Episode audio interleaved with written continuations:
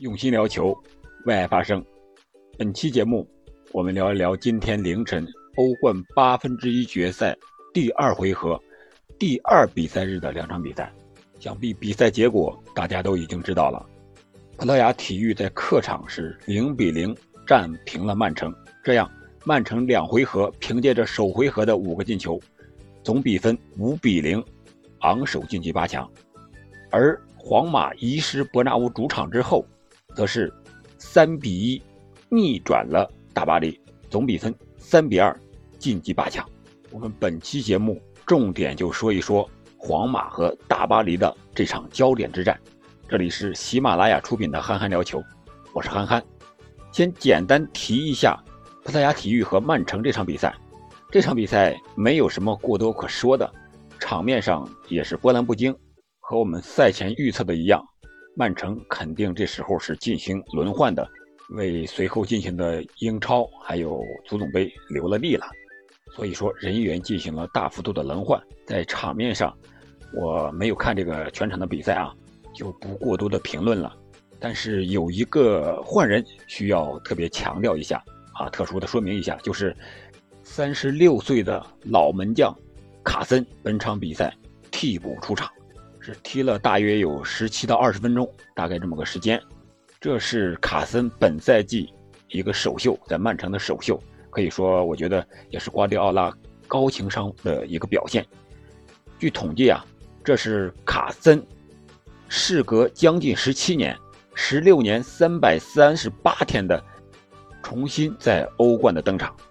他上一次在欧冠登场还是零四到零五赛季的时候，代表利物浦。对阵尤文图斯的四分之一决赛首回合的比赛，这个记录也是没谁了啊。那这场比赛我们就说到这儿，然后我们重点说一说皇马主场迎战大巴黎这场比赛。我们都知道，首回合大巴黎是一比零握有了领先的优势，但是大巴黎本场比赛并没有把优势转化成最终的胜势。虽然他们在本场比赛的前六十分钟。都是处于非常有利的位置上，但是后三十分钟，皇家马德里凭借安切洛蒂的换人，再加上场上本泽马的精彩发挥，连进三球，逆转了比赛，最终昂首晋级。我们说说本场比赛的过程。本场比赛双方在纸面上看都是排除了四三三的阵型，而在人员调整方面呢，不是很大。大巴黎这面只是用。伤愈复出状态有所好转的内马尔换下了第一场比赛首发出场的迪玛利亚，而皇马这边呢，也是一个变中求稳的一个阵型。相对于第一回合比赛首发的只有两处调整，一个是左后卫位置上的门迪停赛，本场比赛是纳乔首发；再一个就是卡塞米罗中场后腰他停赛，是巴尔韦德首发。啊，只有这两处的调整，但是在具体的打法上，一踢开比赛之后就有了一些变化，特别是卡瓦哈尔这个位置，我们知道他打右后卫，在第一回合的比赛中，他这个位置，他防守姆巴佩可以说是被姆巴佩简直给完爆了。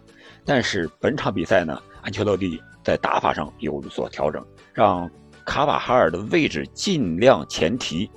然后让米利唐或者说是阿拉巴适时的来弥补他身后留下的空档，这样我想是出于什么考虑呢？他是更想是切断姆巴佩和内马尔或者说梅西他们三者之间的一个联系。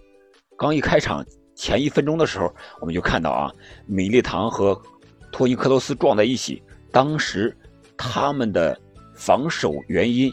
啊，就是为了争顶一个给姆巴佩传过来一个球，两个人奋不顾身的撞在了一起，但是把这个球还是给抢断了。我想这就是他们在防守上的一个比较大的变化。如果单凭边后卫或者说任意一个人来防守姆巴佩，那都是非常吃力的。一旦让他拿球冲起来之后，那别人不靠犯规是防不住的。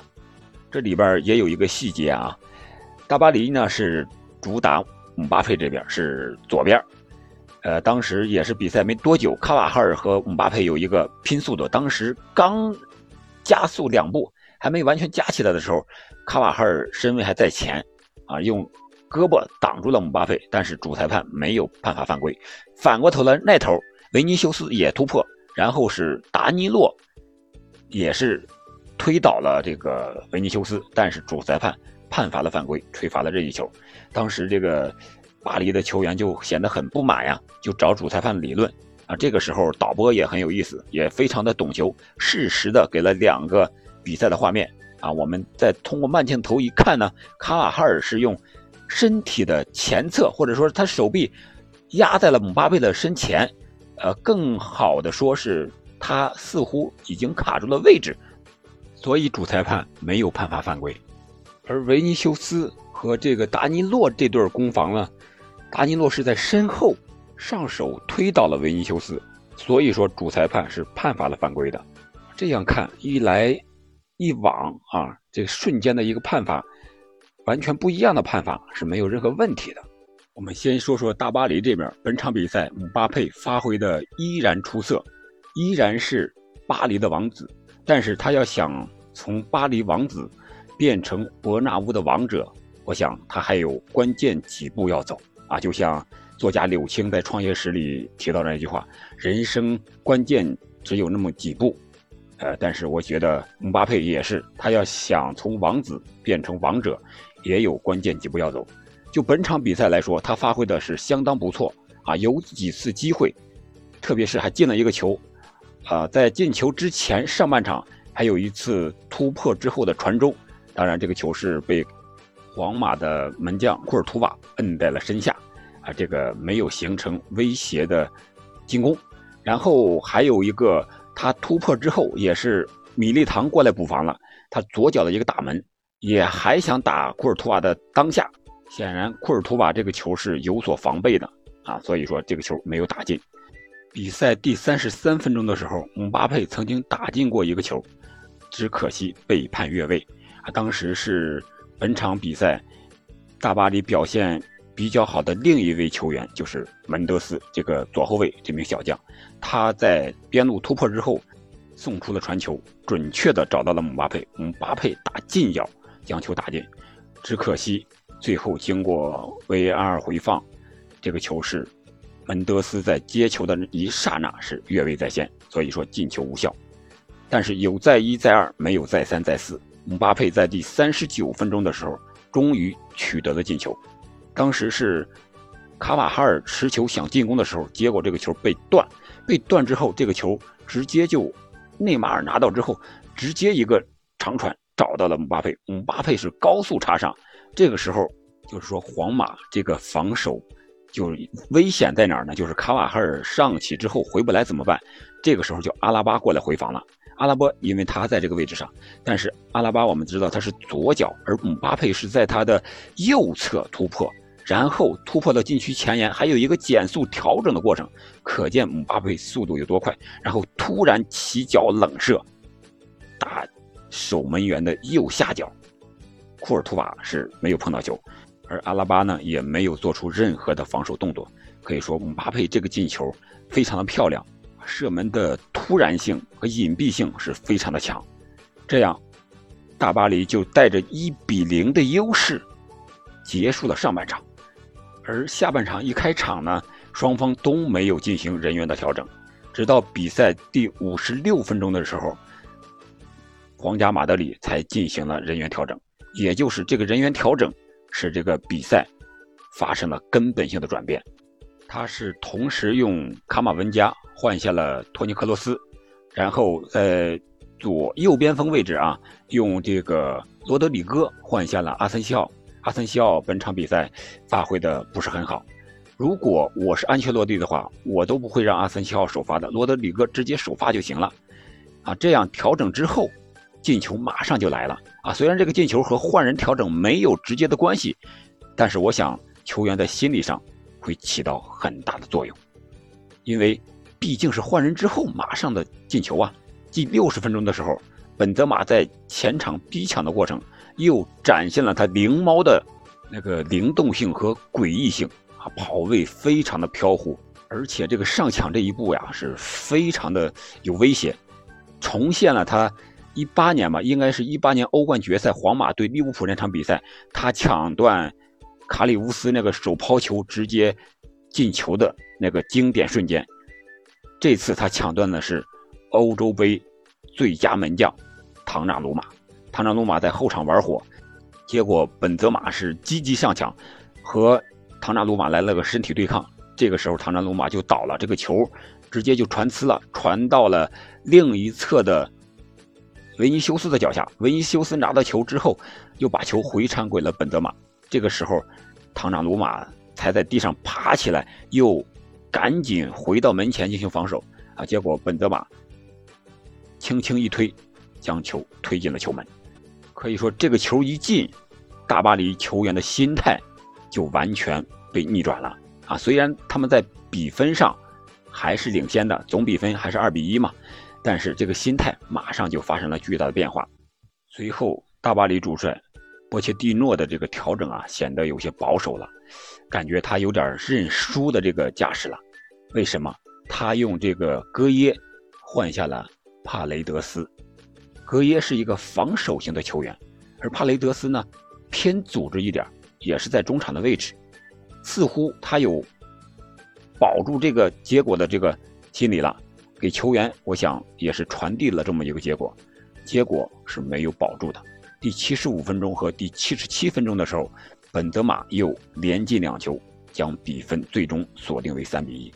第七十五分钟那个进球呢，是体现了老将莫德里奇的作用。他在后场断球之后长驱直入，在中圈附近传球，传出了一个身后球，这个球也是穿裆了，穿到后卫的裆。然后给了左边路插上的维尼修斯，维尼修斯插上之后，本有直接打门的机会，但是我感觉他有点自信心不足，然后又停下来回扣之后，又把这个球传给了插上的莫德里奇。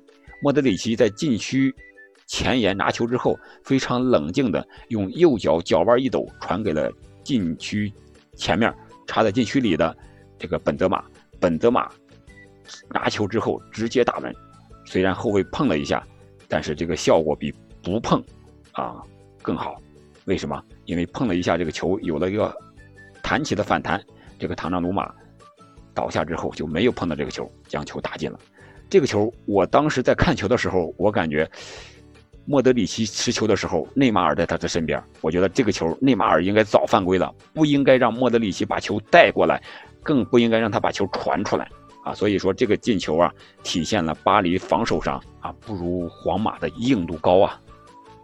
另外，我们看看第七十七分钟的这个进球，这个进球就是皇马上一个失球之后还开球呢，开球可能这时候头脑都是懵的，因为总比分上他们已经是被扳平的了啊，所以说一开球有点懵，这个球直接让替补上场的罗德里戈断下，罗德里戈把这个球就传给了前场的维尼修斯。维尼修斯持球想突破，但是被马尔基尼奥斯给抢断了下来。但是马尔基尼奥斯也是有点大意，或者说是在压迫之下吧，被迫做出了一个解围动作。这个球没有踢远，踢到了禁区前沿的本泽马的脚下。本泽马直接顺势啊一个弹射打进了球门的死角，这样总比分就变为了三比一。这留给大巴黎的时间就不多了呀，保没有保住，那怎么办？那攻吧，攻又怎么办呢？他把这个阿什拉夫给换下了，把这个达尼洛也换下了，防守上就没人了啊，就变成了这个三中卫，让这个迪玛利亚和德拉克斯勒也向前冲吧，成了个三二五这一个阵型了。这种时候你怎么进攻呢？没有战术上的调整了，只能是靠这些球星的个人发挥了。要说姆巴佩，我觉得他真是。既是大巴黎的长处，也是大巴黎的短处，而是波切蒂诺没有用好。用他的长处可以，他能进球，但是他的短处是什么？皇马显然是掐住的短处。你靠他一个人突破显然是不行的。他能力再强，我一个人防不住，我两个人防，两个人不行，我三个人防行不行？啊，所以说这个时候，单单依靠姆巴佩就成了大巴黎一个短处了。而本场比赛。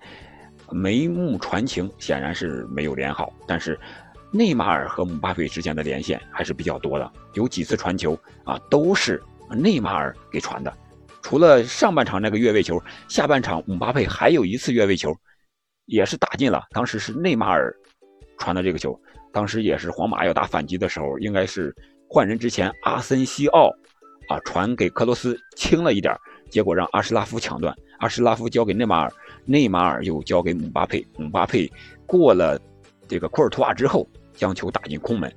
但是这个球是姆巴佩有点着急了，跑位的时候越位在先，这就是本场比赛的一个过程啊。可能这个没有按时间顺序来，有点乱，稍微有点乱。但是看了整场比赛的球迷们，应该是能感觉到本场比赛大巴黎输输在波切蒂诺换人的调整。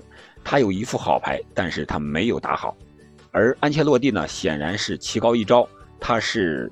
先坏后好，他换上的人都发挥了很好的作用，他留着后手呢，而这个后手的作用啊是非常非常的大的。不得不说的是，除了主帅之外，本泽马的发挥确确实实是太好了。他灵动的那一下，他射门的时候是非常的冷静，包括在上半场的时候，他是经常回撤来组织进攻的。本泽马确实是越踢越妖。啊，给人越老越妖的这种感觉，他是本场比赛皇马比赛在场上的最关键的因素，当然也是本场比赛表现最好的球员，也可以说是这四场比赛里边，欧冠里边表现最好的球员，没有之一。三个进球，而且他的进球是带来了逆转的胜利啊，和莱万的那个三个进球七比一的领先，那是完全不一样，不一个概念的。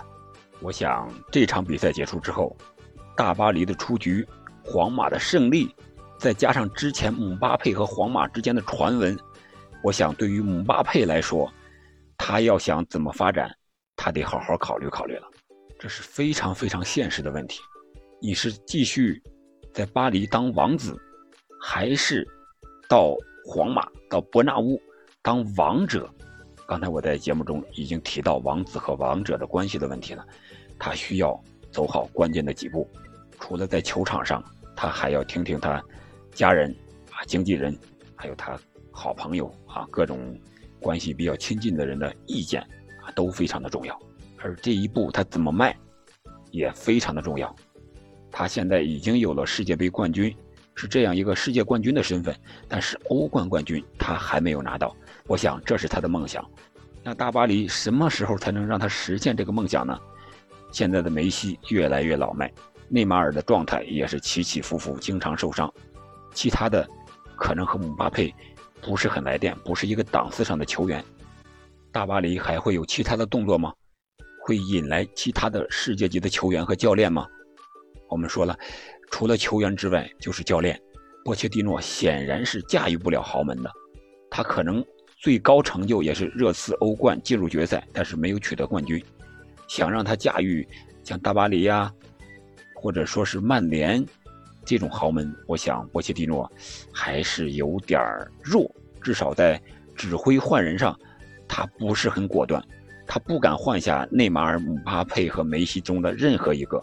你要打防守反击了，你用后腰换后腰，你不如用后腰换下一个前场的啊死防，这样可能更好一点，打一个四四二，你还用四三三来防守。我想，这显然是他的败笔。好了，本场比赛我们就聊到这儿了。关于姆巴佩的未来，他会不会加盟皇马呢？你有什么想要说的，可以在评论区留言。我们下期再见。